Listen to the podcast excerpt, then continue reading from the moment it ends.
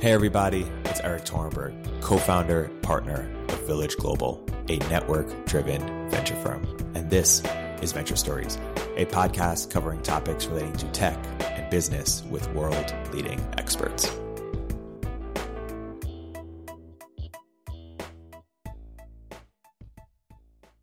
Hey, everybody, welcome to another episode of Venture Stories by Village Global. I'm here today with Nabeel Hyatt of Spark Capital and Sarah Tavel of Benchmark. Sarah, Nabeel, welcome to the podcast. Thanks as always. Good to be here. So we're here to talk about marketplaces. Why don't we start with a brief background on your personal history with marketplaces? Why are you so excited about marketplaces in 2019? And what, you, what brings you on the podcast to talk about it? Background on marketplaces, I think Spark, my partner, former partner Andrew Parker, back in 2010, wrote a post called uh, "The Unbundling of Craigslist," uh, which is now a kind of famous post, where he, you know, outlined in that really prototypical early marketplace uh, what was going to happen over the next three or four or five years, and out of there, in his little graph, those early days, I think it was like Etsy and Airbnb, Indeed, Redfin, um, except for benchmark companies and Spark companies on that list. Uh, five years later uh, another colleague of mine, David Haber, kind of updated that list. And, and we just watched marketplaces since the very beginning of the firm.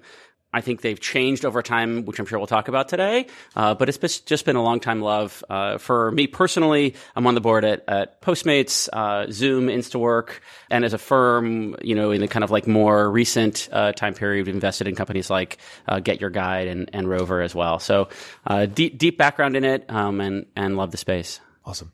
Yeah, I mean, I think I've always been a student of network effects. And when I was, you know, at Bessemer, a lot of the network effects that we focused on and invested in as a firm were, were more on the UGC side, like the social networks, the things like the Yelps, the LinkedIn's, and then, and then eventually the Pinterest.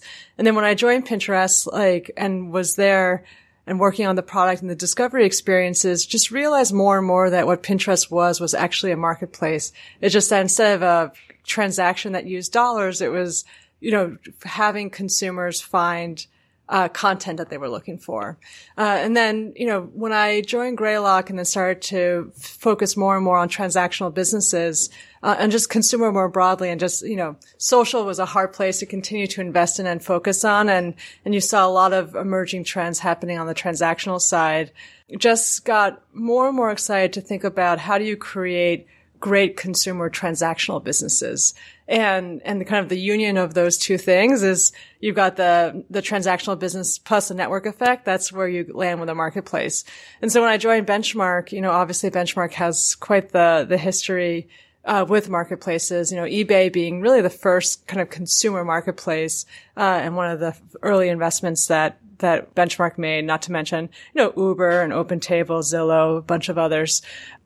I started to really spend more and more time in marketplaces. Um, and so now, you know, I'm on the board of uh, two marketplace companies, one on the consumer side, one on the B2B side that's not yet announced, but continue to just be a student because it is these businesses are so difficult to build, yeah. so nuanced, but if you get them right, they're incredibly valuable. Totally. Let's zoom out a little bit and talk about the evolution of, of, of marketplaces uh, in the last decade or so. Andreessen Horowitz came out with this post, uh, sort of detailing the different eras. There was the unbundling Craigslist era, which you just alluded to, Nabeel, the Uber for X era, the managed marketplace era, then they predicted sort of the service, services marketplace era. How do you sort of see the last decade of marketplaces as it's played out and has, as VCs, how you've seen it evolve? I I, uh, I read that post. Uh, I think it's good to try and contextualize everything that's happened. I think that might be a little bit too clean of a of a break line. I think the overall trend that's true though is that the first wave of marketplace businesses, if you think about the Grubhubs of the world, uh, are and, and, in fact o- OpenTables are, are, almost lead gen businesses very early on. And I think what you have seen is lead gen businesses make way to two-way marketplace businesses where now you're in the middle of the transaction from beginning to end and now kind of manage marketplaces and and the trend overall is just getting closer to the transaction, getting closer to both sides of the customer and getting more and more full service.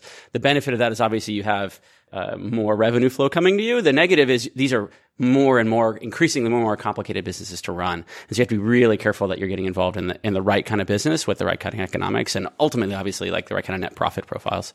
Yeah. I mean, just to build on that, like one, one thing I've been thinking about a lot is that, you know, it, it felt like the first wave of a lot of startups that, um, that happened, it was, it was um, the why now was these kind of external factors. So it was the internet coming, you know, uh, faster connectivity on a mobile phone and, and Wi-Fi, and then of course you know the iPhone and, and mobile phones just generally. Uh, and now, like you know, a lot of what us VCs try to do is we search for the next why nows, the next catalysts that create you know, a real opportunity for dynamism in an industry, which creates change, which creates opportunity for a company to come in and disrupt it. And so much of what I, I feel like is happening right now is that the why now is, is really the founder. Um, and the founders kind of hitting, you know, coming to a, a market, like to what Nabeel said, one that probably has been overlooked, but because of their unique experience, you know, someone I think once described it as like an earned secret. They have an ability to see a seam in a market that other people have been missing because there hasn't yet been the founder who has that unique collection of experiences that lets them see that opportunity. And then there are some tailwinds behind them that like let them open up that market. But I think there's just a, lot of examples. I mean, HipCamp is a company that I'm involved with and Alyssa, you know, what HipCamp is, you could say like that could have been created over the last decade. Like why, why now? And it's because there wasn't a founder like Alyssa who started in the space, had a particular perspective on how to, you know, what was needed in the market, create something and then be able to ride what really is a, a wind in her sails, which is just, you know, a secular trend towards people wanting to get out of their urban lives and connect with yeah. nature.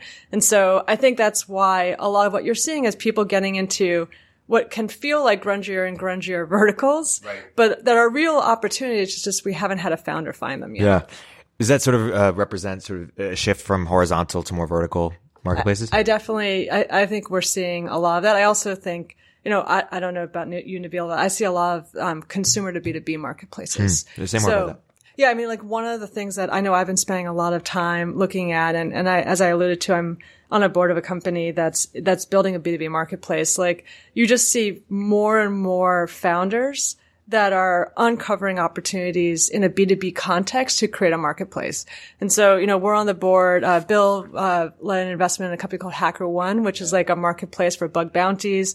We've got Solv, uh, Health, which is building a marketplace for convenient care, same day, like starting with urgent care as, as the seam.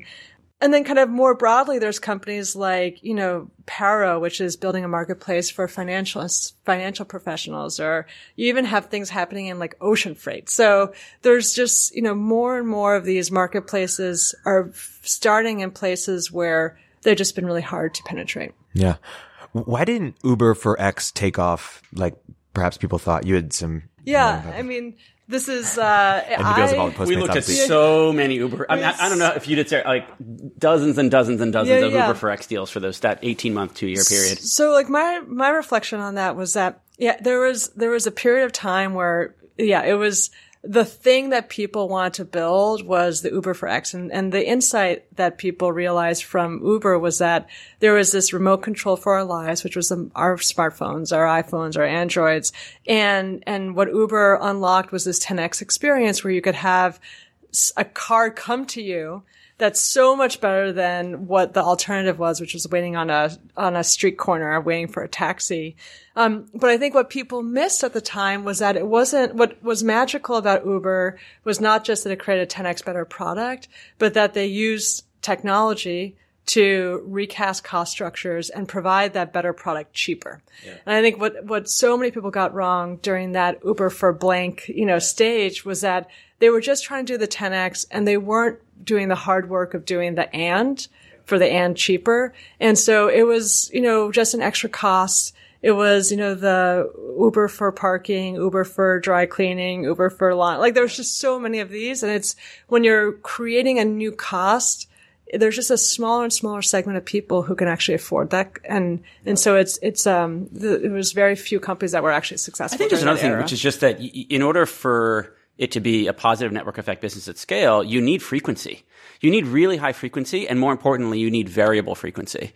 If you want something on demand that you're willing to pay a premium for, then one, in order for the network effects to work on both supply and demand side, it's something that I might use a couple times a day in its high end, which just dry cleaning I'm never going to use twice a day. And two, it can't be completely regular. Um, or else I might as well have a subscription to the product and not pay variable higher costs. So if it's parking, most of my parking happens when I go to work every single day. What did and you so, say? Yeah. I and mean, so why true. do I need it to be on demand? If I have it be on demand, how often do I need it to be? Once a month, once a week, but maybe I take four weeks off.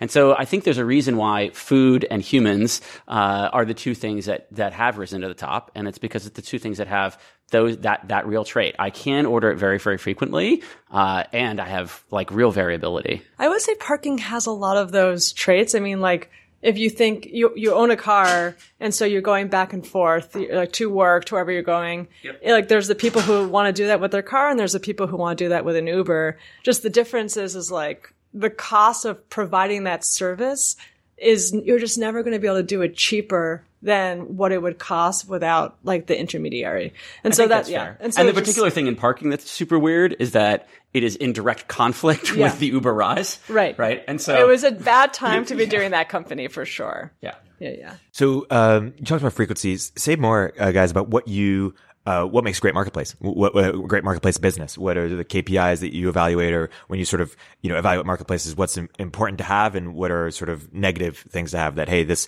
this may look good, but it's not sustainable, or or we're, you know we just want to I in it. echo something that Sarah just said, which is that I think we often marketplaces in general, the reason, especially as investors and founders, we're attracted to it is because a lot of the time what you're doing to that in particular market is removing the middleman or removing the rent seeker from the market and saying there's these set of people that really are adding value. And if I can, if I can remove and automate a lot of that process, uh, I will accrue benefit to both sides of that market. So those people should take the profit, not the middle person.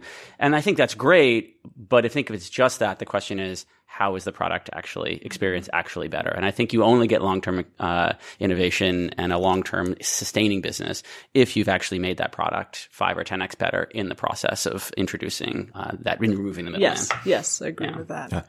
So, like, in terms of like look for, I find myself always trying to really understand what the red hot center is of, of a marketplace. And, you know, I think one of the things that I see a lot of entrepreneurs make the mistake of is confusing which race they're in. And there's kind of two races that you can run. One race, and I think it's a race that has been rewarded by the market, uh, incorrectly so, is the race to growth. Um, but the real race that a marketplace is running is not how quickly you can grow, but it's how quickly you can build liquidity. And what that means is getting to a red hot center and just getting something really freaking right. Yeah.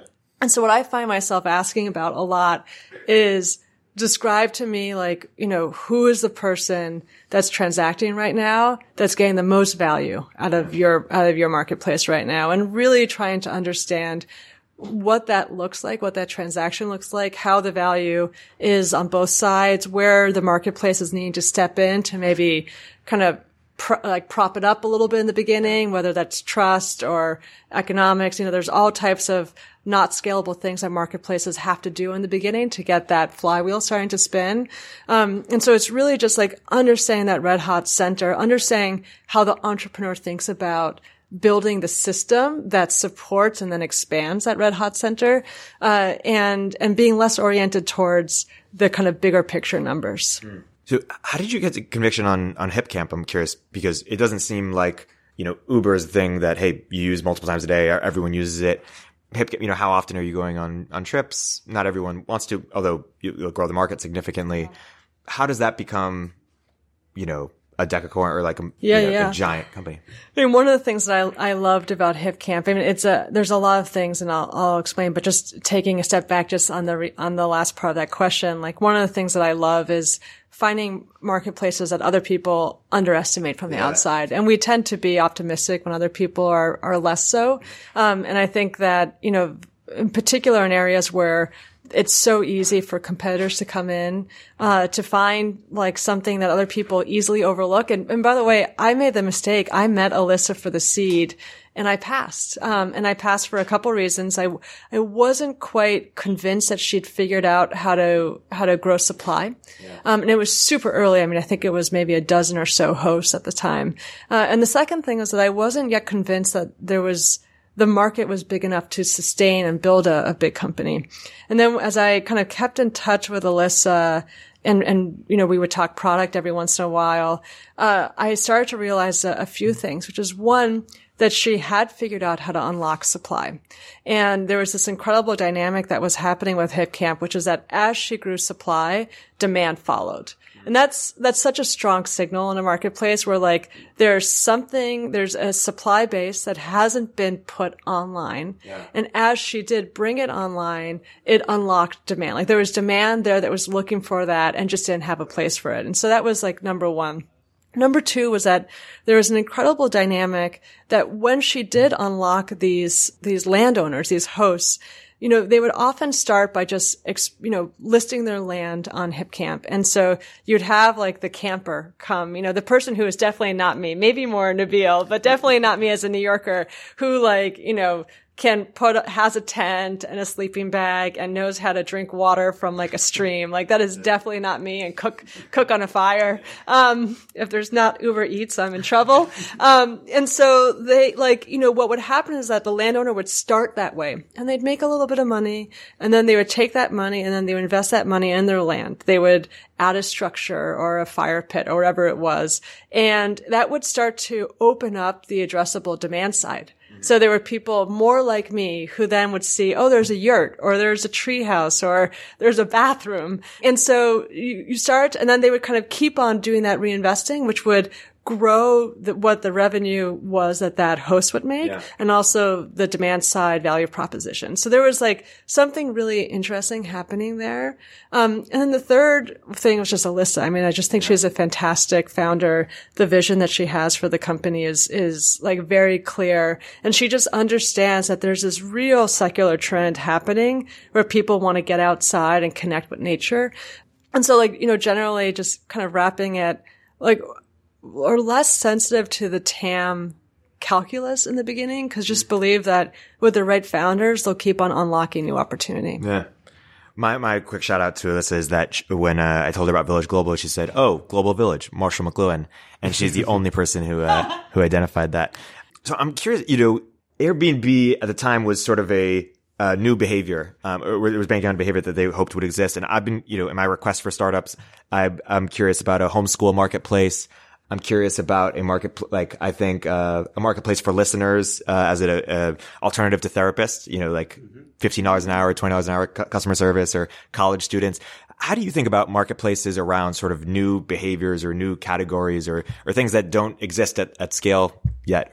Well, Erik, you just you asked the question a little bit ago about what me and Sarah look for in marketplace businesses, and I, I would argue that if you had 10 or 20 VCs on here having a conversation, I think you probably would have heard eight of the 10 say TAM in the first couple of answers that they were going to give. And you didn't hear it from the two of us. It's a, it's an area where both of our firms actually have pretty strong conviction that is against most of the rest of the, the venture market, yeah. where we are very happy to invest ahead of TAM and believe that a really amazing founder that has an insight to a really next generation product is yeah. can grow a market that you could have never had some associate right. uh, Excel spreadsheet their way into. Yeah. And uh, and so you know on our side, I think you know we're an investor in a company called Cameo, which is a marketplace between uh, consumers and celebrities, which is something that like I don't know, five or ten years ago, if you had talked to me about that, I uh, would have. It'd be very, very hard to believe that that marketplace would work. Right. But in a world where you know, celebrities are getting closer and closer to the consumers and understand the authenticity of their voice is important to yeah. that relationship and that community.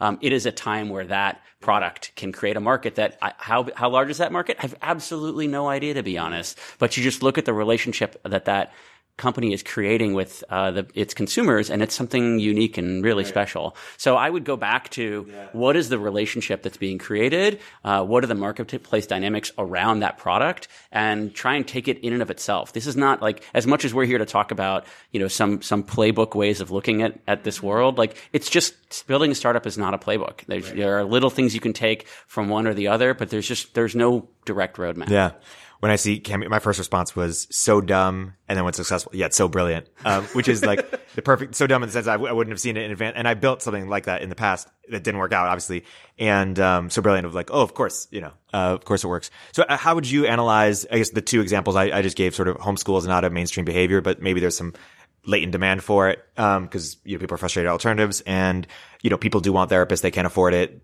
you know, ma- and some people might enjoy listening for 15 to $20. How would you sort of about I, mean, I love the homeschool example. So like, you know, back to the red hot center, like people, uh, I, I myself have, wasn't homeschooled, but I've talked to people who were and like, and, and I, we would see this all the time on Pinterest, like education was a huge vertical on Pinterest and like people were always posting the content that they were creating, the lesson plans, you know, and, and like a real thirst for information. And so it's, you know, if you think about education generally, it's it's a pervasive need for everybody, Yeah. and it's felt most acutely like it's a red hot center for people who are trying to create a curriculum for their own children. Right. And so I love the idea actually that homeschooling is that red hot center, and then there's all these positive externalities of of getting that really right, Right. that can let you grow beyond that red hot center and start to like have the knock on effects of being a stronger and stronger value proposition for a broader and broader group of people. And when you say red hot center, are you referring to sort of a passionate early adopter base, latent demand? Like, what do you? Yeah. It's just like the, yeah, the place where it is felt, the pain is felt most mm-hmm. acutely, the needs felt most Yeah. acutely, because those are the people who will go through the hoops Yeah. that you'll have in an early stage marketplace when you don't yet have liquidity of like digging for the information that they need, like going through, you know, spending more time like finding the right, you know, supplier in that case. Like they're just, they're just, and they're going to find you. Like they're the ones that are going to find you. So, you know, it's always uh, to what I mentioned earlier, it's always about finding, like, building liquidity and you're going to have the best chance of doing that with the group of people who have that need most acutely. Right.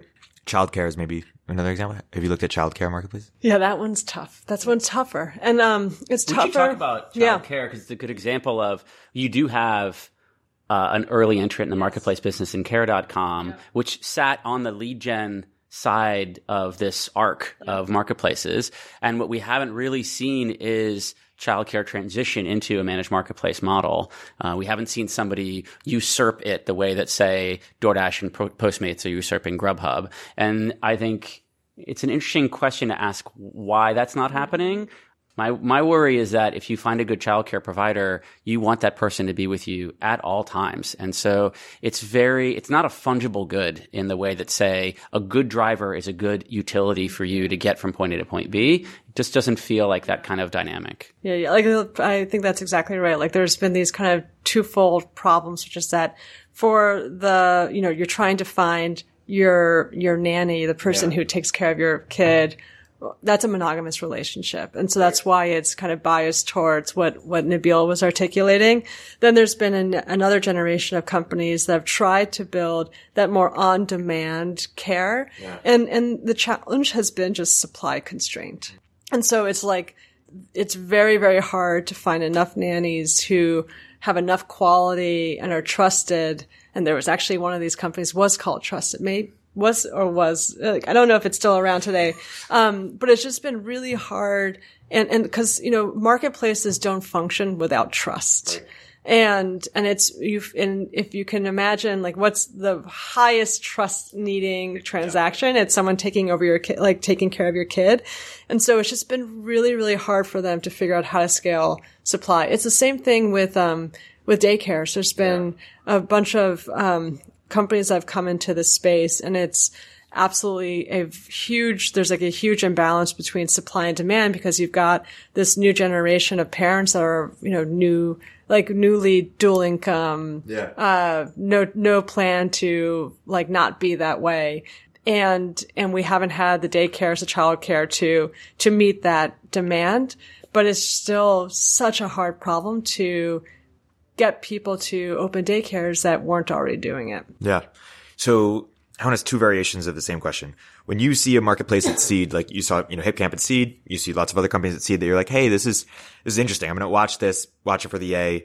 What sort of signals from a metrics perspective or, or business perspective or market perspective are you looking for to see, oh, they've, they've hit this. Now they're ready. Variation of that is, I'm curious if there are examples where we talk about where you saw it and you just didn't see it you know, hitting scale for whatever reason. Like, I don't know if you, and these companies won't be offended because they're big right now, but if you looked at Thumbtack back in the day, if you looked at Apartment List, I know there's a bunch of, you know, marketplace businesses that had a tough time raising, raising A, but, you know, are doing quite well right now.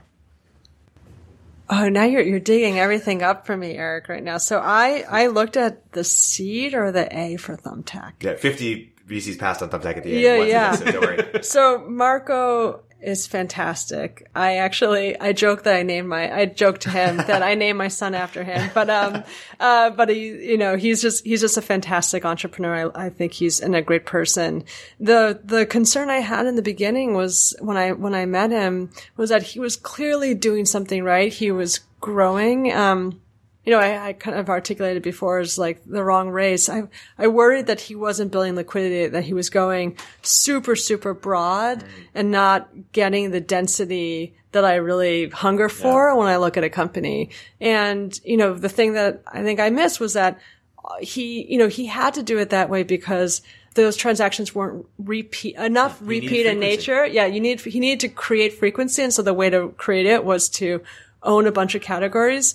But those are, you know, sometimes you get it, actually you get it wrong a lot. Yeah, totally.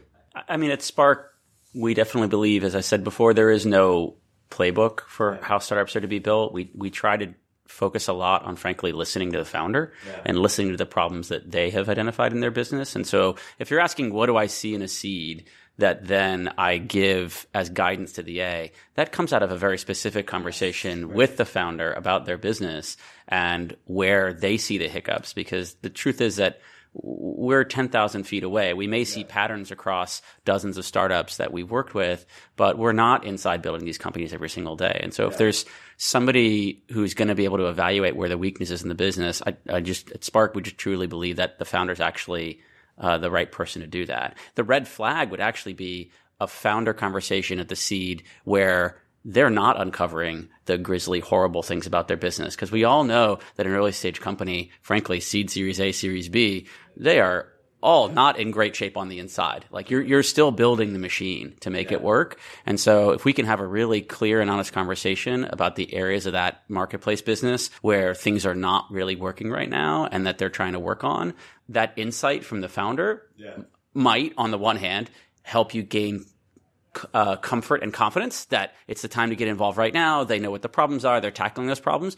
Or it sets up the conversation for, look, there, there's an area here that I think really needs to get solved that we just agreed on. And let's stay in touch and let's talk through it. And let me try and ideally connect you to one or two people who may have gone through something similar and help you work through that problem solving, which then very much leads into, into Yeah. the next round. I mean, just to add to that, and I absolutely agree. Like, I, I think, you know, it's uh, marketplaces.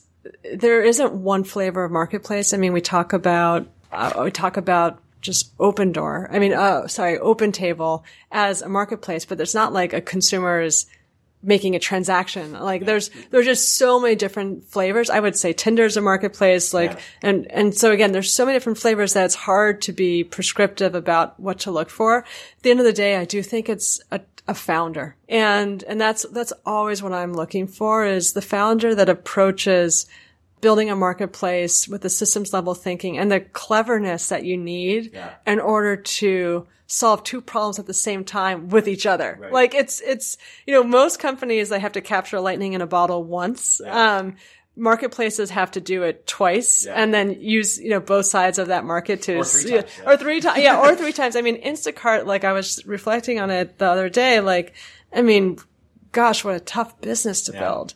Like, and, and so it's, it's, you know, when you're, when, and cause they've got three constituents. They've got the, the, the grocery, the, the picker, and then the consumer. And then of course now they're adding on the fourth, which is the, the kind of CPG goodies that you get in your, in your delivery. And so those businesses are, are really, really tough to build. And it takes a special type of founder to build Yeah. them. So it's it's 2019. Uh, it's almost 2020. Wow. Where are we excited right now in terms of uh, what subsectors in marketplaces? Are you looking at a lot of managed marketplaces? I remember Bill Gurley had that tweet, which was like, What is what's one? Yeah. What's is that just market entrant? where, where are we? What's our sort of request for startups and marketplaces? Or if you were an entrepreneur, you know, where would you know? I run this community called On Deck, which is people looking to do their next thing. They're they're thinking about ideas, spaces or conversely, and or conversely, you know, where are the bodies buried in the industry? Like, where are you not looking to invest in marketplaces? Um, what's your what's your take? I mean, one area that I, I know I, I just continue to dig, dig around for and am excited by is companies that are unbundling LinkedIn in some way and, and, and approaching it in a different, are there a different kind of dimension or a different vertical within it? it just you think about like LinkedIn was solved for the problem that I have. I mean, it was created for the problem I have, which is you know, as a VC or a recruiter, like the tech people, and there's there's it's like perfect for me. But when you start to think about other verticals, it just the the value proposition becomes less and less strong. Yeah. And and you know, I, I, I just think that, man, that creates a huge opportunity. And so if it's, you know, real estate, if it's actually going after engineers more specifically, if it's, you know, kind of these other vertical labor pools, like it just feels like there's, yeah, RigUp is a great example. Like there, there's, there's so much opportunity, um, to create that type of network and that type of marketplace. So that's an area that I continue to be excited to speak to entrepreneurs about. Yeah. Have you looked at a lot of labor marketplaces, or what's your, what's what's your take on what's going to work? You know, in a labor marketplace versus this is too niche, or you know, might not be. I, I think there's a reason we're seeing a trend towards labor marketplaces and service marketplaces. And I think it is this arc of getting into closer and closer to the, the, the transactions and closer and closer to the meat of what's happening. At the end of the day, it is about a human going and doing a thing. And instead of saying connecting companies uh, to like a restaurant to that end consumer, it eventually gets down to the actual labor itself. So I think it's an interesting category. Uh, we've invested in a company actually with Benchmark uh, called InstaWork, uh, which is uh, looking at the labor marketplace in the hospitality industry. We feel very positive about. But I'd say broader, uh, we always struggle with the like where are the exciting places thing because there are there are a lot of VCs. Most VCs prognosticate quite a bit uh, and are very thesis driven, and um, and some of them you can read those theses on their website and so on. And I, I'm not saying that's the wrong or right thing for those firms. It seems to be the right thing. For Spark, part of the ethos that's led us to lead to a lot of new market creation companies is that we actually try to keep a beginner's mind about these kinds of things. So uh, I try and keep an open mind. We've invested in a bunch of marketplace businesses and have certainly written our share of blog posts about them. But at the end of the day, uh, the founders know. I don't know. And so it's partly my job to be open to some founder walking in the door tomorrow and presenting some marketplace that I just have never even thought about before. And then, and then feeling that excitement with that person and digging in. Totally. I respect the beginner's mind. Uh, Sarah, are there any bodies buried in, like any mark, marketplace type things that you just, I can't, you know, You can't do it. yeah. or just, I've seen too many. It's too hard. Man, I think that the biggest area where I just, I just like, I just can't get comfortable with the dynamics of the business are ones that are lending related. Yeah. You know, it's one of those things I where sent Sarah a lending business like three days ago. it's us. You know, the the thing with lending is that there will never be a shortage of demand for credit products.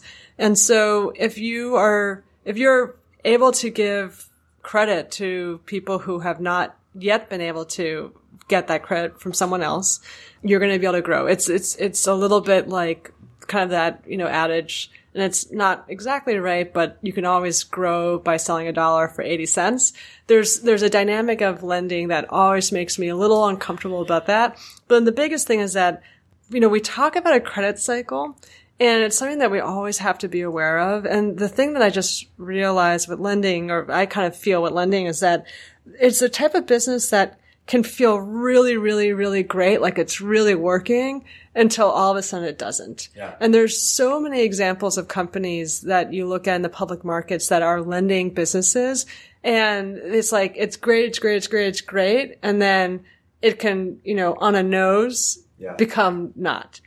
And that like reversion to the mean, which in lending tends to be just a function of how much like the book of business that you're lending out makes me uncomfortable because no matter how many attempts there have been at creating those types of businesses, there, there's just a gravitational pull to the multiples that you can get that you can't time. And so that, that feels just tricky to me. The other area, by the way, is just healthcare has been so Yeah. hard. the problem that we've had looking at healthcare for quite some time is that it feels like first of all, it's a highly regulated industry. We haven't talked about regulated marketplaces yeah. yet, but that's an area where I think we have to be very careful. On the one hand, it's an area of wonderful opportunity. There's a reason why there haven't been marketplaces there to date. And so do you find a sliver or a way in? Um, I think it's great for founders to look there, but I think you have to have an angle on, on the why now for the regulation. I don't think it's enough to just yeah enter the market and assume it's all going to go well with a better product. And I also don't think it's uh, in 2019, 2020, the right or smart thing to go into a regulated market and assume, much like Airbnb, that you can just ignore the regulation and, and just hope you grow. I, I don't think that playbook works at all. And I don't think it's really respectful to those markets. And so that makes regulated industries hard, although again, not, not impossible. And there's always going to be the exception that proves the rule. And that's the nature of startups. Right. Yeah, yeah. no, I think that's exactly right. Like there's, the bar gets a lot higher in an industry where like lives are at stake in that way. And so it's, it's sort of like there was a, a cast of startups that went after um, kind of they they would describe as like Airbnb for like your home cooked meal. Yeah. Um, like the idea, and it makes so much sense. Is like there's all these people who are already cooking at home. We did one of and, these. Oh, you, you did one of these. we and, did. And yeah, we invested in a company called Kitchensurfing. Kitchensurfing. Okay, so oh yeah, I remember that company. And so it's like the value proposition makes sense. The like supply demand side makes sense. Like whenever they get started, they grow really nicely because it's it it just makes so much sense, and yet the regulators like the the risk the the the counterpunch of the regulators is very strong, and so you have to be so careful with those types of the thing you want in healthcare the reason you really want it to work as an investor is that it's clearly a situation where the current market solutions are not solving the problem. It's mm-hmm. clearly a situation where you want to try new and innovative reasons to solve. The, the, the marketplaces we've come across that seem good, unfortunately, that seem to actually solve a problem with a really great product, tend to feel like boutique high end medicine that just makes healthcare better for rich people, which is maybe a good business, but just it's it's hard for us to get excited about at the end of the day when it's not really solving the deep underlying problem for the average American. Yeah, and and man, like if there's ever an, a space that needs disruption, is gigantic, like should create a lot of opportunity, is changing its healthcare. And so I feel like it's one of those areas that we'll continue to bang our head against. And I hope many founders do, but it's just been really hard so far. Do you have a sense, maybe this is the wrong way to think about what like the iPhone moment in healthcare could be, or what was sort of the moment where all these sorts of you know great companies. Well, there was there was a hope and a belief that the Affordable Care Act was going to be that moment, um, and I think that's you know there was a a wave of startups that that emerged, uh, and there have been there have been some successes. I would say Oscar in New York yeah. is, is, probably one of the companies that has the best chance of of succeeding, um, at least that I know of. Uh, but you know, it's it's it's hard to know what the like it's just it's hard to know it yeah. feels like the actual the incentives in that market are so yeah. so tough one of the big problems in healthcare is that pricing is so much controlled by the government yeah. like this is not you know it's funny that the government right now is is getting muscular about tech and is talking about introducing regulation. And the issue with regulation is generally regulation favors incumbents. It doesn't favor startups.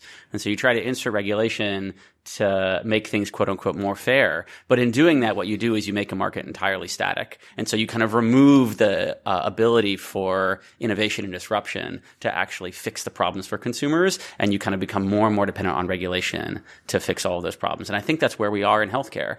You know, when you have Medicare pricing being set by the government and therefore like that flows into the entire rest of the business and so many of the people that are coming in that are your customers are on Medicaid and Medicare uh, I, I, think it, it makes it very very hard to try anything that's truly truly disruptive yeah so we've seen some trends where traditional brick and mortar retailers are going o- online in an effort to compete with companies like Amazon, while Amazon and other online first businesses have made significant investments in going offline, like Amazon acquiring Whole Foods. Talk a little bit about that and how you see that trend developing over the next few years. Sure. I mean, I like, I think a lot of what you're, you're pointing to is that companies just have to go where the consumers are. Um, I think there's actually, sorry, two things. So just companies have to go where the consumers are. And so I think, you know, if you're Nordstrom and you've got your brick and mortar retail, like locations everywhere, people are going to be surfing the web. And so you need to have a solution for them when they're sitting there at their computers and, and create a great experience. I think what Amazon going from online to offline in the Whole Foods example, I think is, is really about the brand that Amazon has and, and having to expand that and like being able to have to be able to expand it with the step function change that Amazon can do at their scale, which is acquiring acquiring Whole Foods. Um, Cause like, you know, when you think about Amazon and what you buy on Amazon, you don't think about getting organic pears or bananas or milk. And, and you do think about Whole Foods that way. And so Amazon could expose pears and milk and everything in their UI. But if consumers aren't thinking about it when they go to Amazon, they're not going to purchase. And so, and so I think Whole Foods was about that. But I think that you can have companies like we're investors in a company called Good Eggs. Um, and Good Eggs shows that there are plenty of people, myself included, who love to buy groceries and really great produce online without ever having to go to a store. And so I think that, you know, if you, where's momentum? Momentum is definitely on the side of the good eggs where it's not, you don't need the physical location. You don't need someone to be able to go there and it's, and it will become, I believe, more and more niche. Uh, but it's going to, I mean, there's just so much spend there. It's going to take yeah. a long, long time. Totally. I think it's just a question of where you're getting your customers from. And we are unfortunately in an area where there aren't really any good new customer acquisition channels. Like, you know, the broader landscape in the late 90s, you had people trying to innovate on email marketing and direct marketing in order to get people. Then uh, you had folks on the Facebook feed when Facebook came out trying to figure out new ways to acquire customers that way. Mobile was the next channel after that. Uh, and today, well, I think we're now five, six, seven years into no real new channels of customer acquisition. And so I think this is a little bit of a situation of like all the low hanging fruit being gone. And so you got to go everywhere you can to try and find your customers. And if they're offline, that's great. If, uh, I mean, the, arguably the only new customer acquisition channel um, is probably like online influencers uh, has been the one area where there's been some innovation in, over the last couple of years. And actually, I don't think of a lot of marketplace businesses other than Cameo, which we mentioned earlier, but there really aren't that many. Uh, and some commerce businesses like Glossier, which we're an investor in. Uh, yep, exactly. But they're actually in the in marketplace side, they haven't really tapped into that um, into that audience yet. And so I think it's just a question of where you're going to get your next customer from. Do, do you guys have strong opinions on whether markets have to be marketplaces have to be winner take all or not? You know, we've, uh, we've seen a ride sharing, it doesn't necessarily have to be, although it's still TBD. And, you know, you're investing in Postmates. Obviously, there's some few players there. Is that something that you have strong opinions about or, or is important to you or? I mean, I think like the, the best marketplaces unquestionably have winner take most dynamics to them. The, like what I think about though is that there's, you know, when we say, when we describe a marketplace, there's so many use cases that can be solved by the same marketplace that what happens is that you tend to have on the fringes of a marketplace dynamics that aren't winner take most. Um, and then, but in the red hot center of the marketplace, it's really like you really got to be able to own it um, to be able to build something that's really valuable. I do think there's a lot of you know, there's definitely oligopolies that naturally form in most of these areas, but but the profitability that's just, you know, the network effects of profitability of these businesses are are best when they are in a winner take most dynamic. I'll, I'll push back lightly. I, I, think what we've learned is that the Peter Thiel style, there's a natural monopoly and marketplaces create a winner take all is untrue. I think that's actually something the industry has tried to fight. Uh, and say is it is true because they have a playbook that says how things are supposed to be run over the last 20 years but eBay is not a lone marketplace. Amazon marketplaces is a majority of Amazon's business. Uh, you can just go down the list. Actually, you can't. I don't think you can find a marketplace at scale that doesn't have at least an oligopoly type structure where there's two to three major competitors in the market that create alternatives. Partly because most of those markets are so massive that there's just no way there's just going to be one player, and yet they're healthy. Well, and that's my point about how these marketplaces tend to be like have parts of them where it's like the red hot center where they just nail that. And like, that's really where the prop, a lot of the profitability comes from, like the best dynamics of that business. And then there's like the fringes. There's like the longer tail. And you see this even with local businesses. So there's a lot of local businesses where all the profitability comes from one city. Right. You know, like there is, uh, I think I heard like Deliveroo in, in, in the, in Europe is London And so you have like, you have some, you just, all the value ends up being from, from the place where you have the most penetration. There was actually, I think it was Naspers or Schibsted that had this graph that they posted where they talk about, where they show empirically that the further ahead the number one is from the number two, and this was for classified sites, the more profitable the, mar- the model. And so ideally, you want to win. It doesn't mean it's the only way to create equity value. There's certainly a lot of equity value being created, but man, like the, the businesses that are like, are, are just so far ahead of the number two, those are the ones where you end up having the the best profit. I think it's all about time horizon. I think when you're investing at a Series A or Series B, the last thing you want is five well-funded competitors that all have very similar products.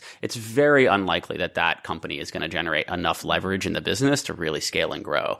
I guess what I'm pushing back on is at the end of the day, there's Hilton and Hyatt, there's McDonald's and Burger King. Like you're not going to get a massive market where you don't get entrance. And so I think the real question is just how far are you ahead of competitors? How much leverage do you have with your customers in your market? And can you get to scale? Can you get to the point where you build for the first three, four, or five years so you can get to scale and have barriers to entry? If you want to look at this in the case of the food services business and you look at food delivery, Deliveroo has London. Um, it's no secret that the the bulwark for Postmates is the Los Angeles area, where they're wildly profitable. They have massive market share, and they have actually a brand value that would be really hard to assert. Uh, but come I'll, so and and- Grubhub in New York. Yeah, yeah, but like, I'll push back again. Like, it's not about getting to scale; it's about getting to liquidity. And so, like, it is about where are you going to have liquidity, and then the network effects that really support that. And then there's like trying to, and then it's the dogfight of and the arm to arm battle.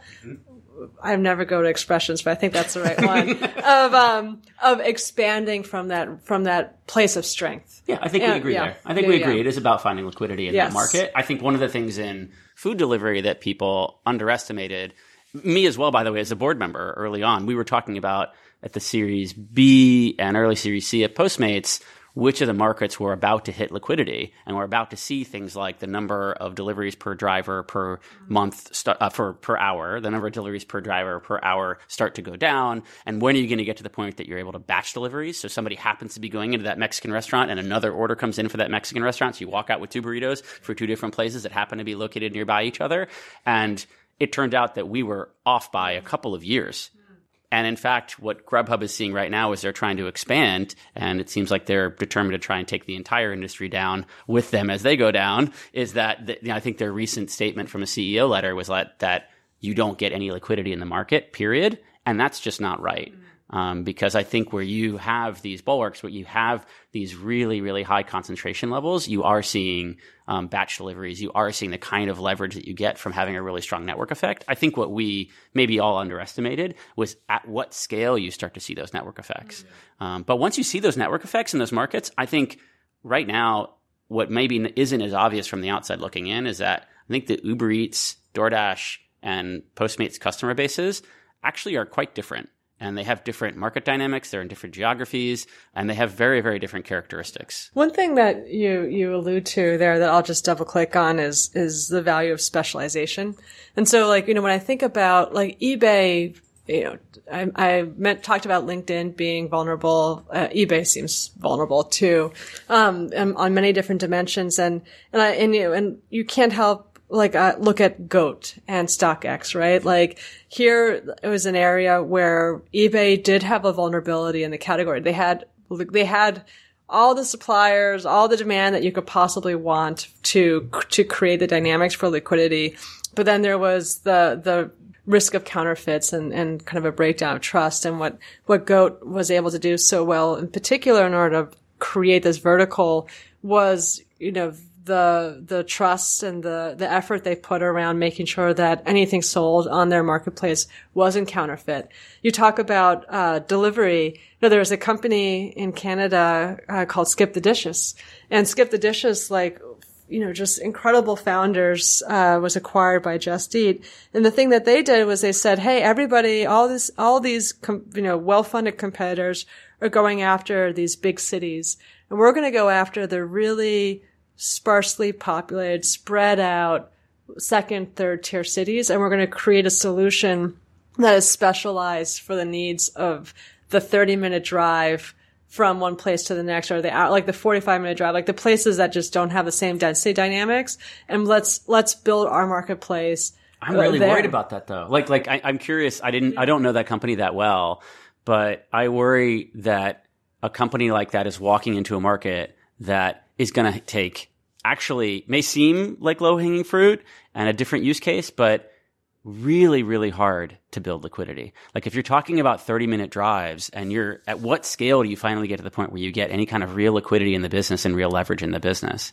I, so I haven't spoken to them for a few, few years now, but they did a great job. And like they did a great job for two reasons. One is that they were like no one was focusing on like everybody was spending all their effort, all their time yeah, on winning the yeah they had yeah. huge like it, it was it's just you know it's the best when you get to focus on a market that no one else is trying to win.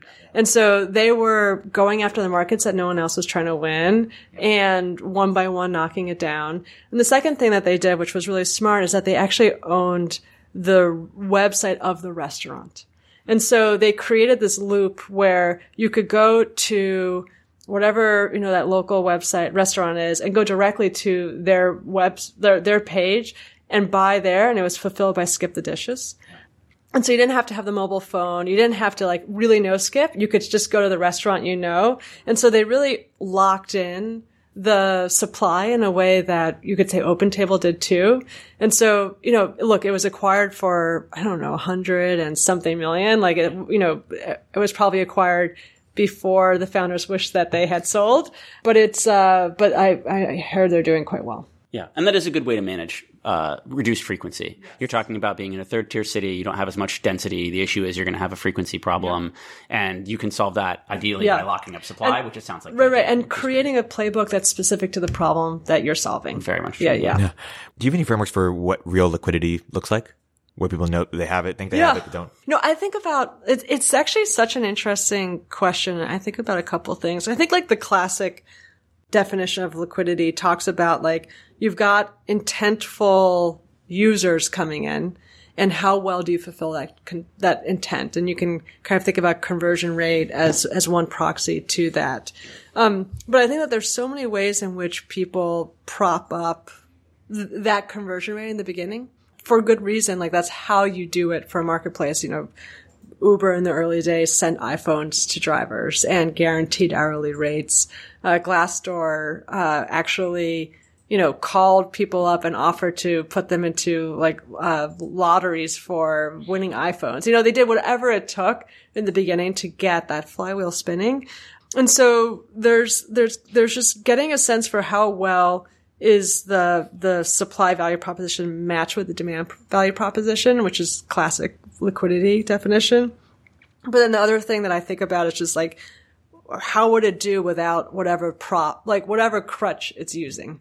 And I think that like we just get so dependent on the crutches for a lot of the marketplaces. And so it's always about being aware of that. One, one crutch people use a lot is actually not taking a rake. And so you don't really know yet how well, how much value you're creating until you start to take, to try to take a rake. So, um, so I'm always, you know, it's kind of, it's not just do you have liquidity, but it's what's the quality of that liquidity? How, how organic is it?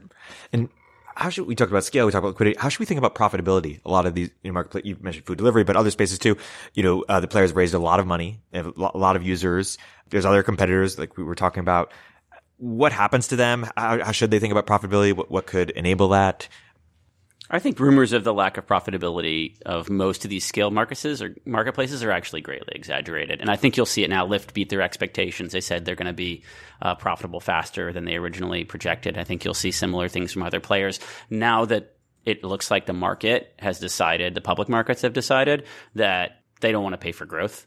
Uh, I, I think the downside of that is look, there's ways to grow badly, and we can talk about when companies have overspent uh, when they don't understand the unit economics of their business. Uh, there's certainly some bad behavior, but I think by and large, actually, unlike the late 90s, most of these companies, uh, despite the uh, sniping on Twitter, um, actually have a decent handle of their bottom line, with like maybe one or two exceptions, and uh, will get profitable pretty pretty quickly. I think the unfortunate thing about the public markets not valuing growth and people spending into their growth in these massive, massive markets is it just means that for the companies that really do want to keep growing because they see, still see great leverage in their business and they want to keep taking market share, it means they're just going to stay private longer. And unfortunately, we're like in a decade long cycle where already private equity and later and later stage funding is keeping these companies private longer and longer, which is keeping the public from being able to participate in the growth of those companies.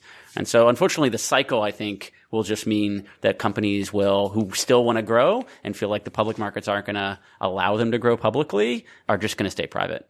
Hmm. Yeah, it's like you have this this challenge that all these businesses face, which is that the market has been rewarding growth with capital the private markets, and you've got so much capital in the private markets, and and it kind of creates these these two challenges, which is number one, you just have a lot of competition, so you have people who are just continuing to spend money to grow as quickly as they can, and do so uh, at the cost of their own unit economics, the marginal cost to acquire that next that next user. Um, but the second thing, and I and I and I think about this a lot, is just I, I believe that there's you know this wheel that when you're operating a business, you can turn the wheel towards growth, or you can turn the wheel towards profitability. And it's like an incredible act of will to turn that wheel towards profitability. It means saying no to things. And I've heard stories of late stage growth investors pitching a founder on taking a very big check and, and telling them explicitly, pretend we don't care about unit economics. If you, if we say don't worry about that, how quickly can you grow and what would you do with it? And, and that orientation is saying jerk that wheel as far towards growth as you possibly can and, and what ends up happening is that if you operate under those circumstances, there are a lot of decisions that you're making at the margin that start to accumulate. And then as you try to turn that wheel back towards profitability, it becomes harder and harder. You've just created a momentum that, uh, you know, a culture, a process, a product. I mean, there's just so many little, little things that add up that make it really, really tough to do. And so it's, it's not to say can't happen or it won't happen. Like to Nabeel's point, there's a lot of businesses that that you know are very disciplined about their unit economics and have been thinking about profitability and are growing in the right ways. But there's there's a lot of others that have just that have this momentum and they're the Titanic at this point, and that's just a much that's a much longer turn to make. Yeah. I, I, look, I'll say the quiet thing out loud here, which is that SoftBank's a bad actor in the space and has encourage people to be more reckless as they grow. I don't actually think that's endemic of the entire venture capital industry. I think it's really a small number of players, like less than a handful of players.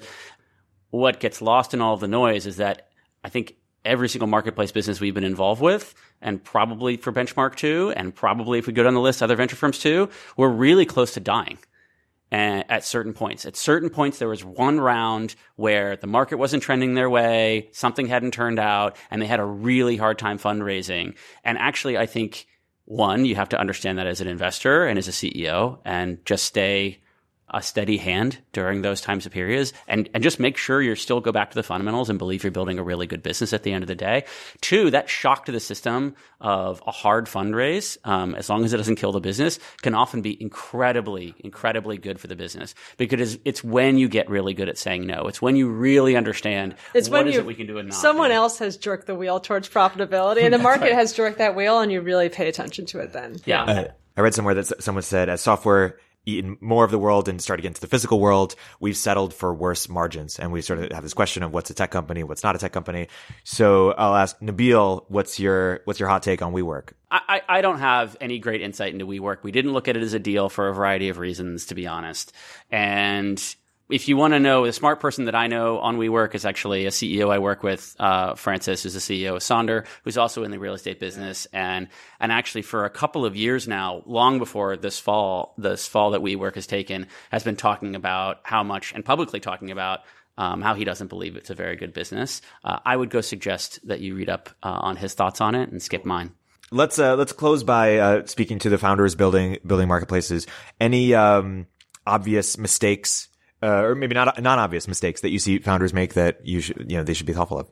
Uh, the biggest one is just what I what I um, mentioned before, which is it's so easy to get lost in wanting that graph to go up and to the right and, and just like kind of going fast, fast, fast. Let's scale, let's scale, let's scale.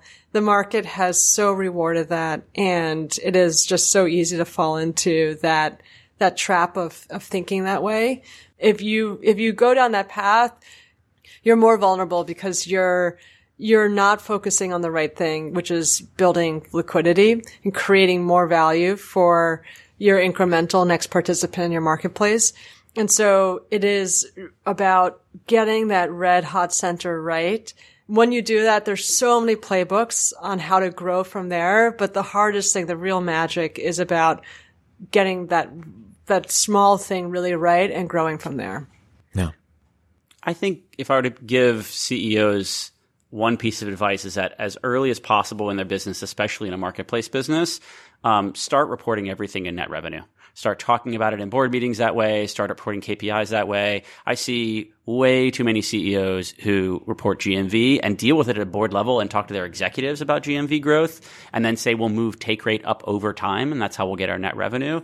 And uh, I, I've seen some very interesting changes in behavior amongst not just the CEO who might internalize the entire business, but amongst their executive team, which all of them might have variable view into the whole business. If you just start dealing with net revenue, how much actual cash is coming into the door in this business? Um, doesn't mean you have to be profitable day one. Uh, doesn't mean you have to not focus on GMV. You can focus on GMV growth. Um, but if net revenue is your start, you at least know how much capital is coming in the door. I, I can't underscore that more. Like, I think that's just such a right point. And, you know, what you measure matters. Like everybody thinks about, oh, if I, if I measure it, it'll improve. And that's true. But man, if you're measuring the wrong thing, you're going to miss the real health of your business to, to Nabeel's point and how that's changing over time. And so it's, it's so, so important. The, the other thing that I, I always push on, cause I'm, I, I love, talking about data and how to me- how to measure the health of your business is just looking at cohorts on both sides um, of of your marketplace to really understand how those dynamics are evolving over time. My guests today have been Sarah Tavel and Nabeel Hyatt. Uh, Nabeel, Sarah, thank you so much for putting on a clinic on all things marketplaces. Thank you. So much fun. Thanks for having us.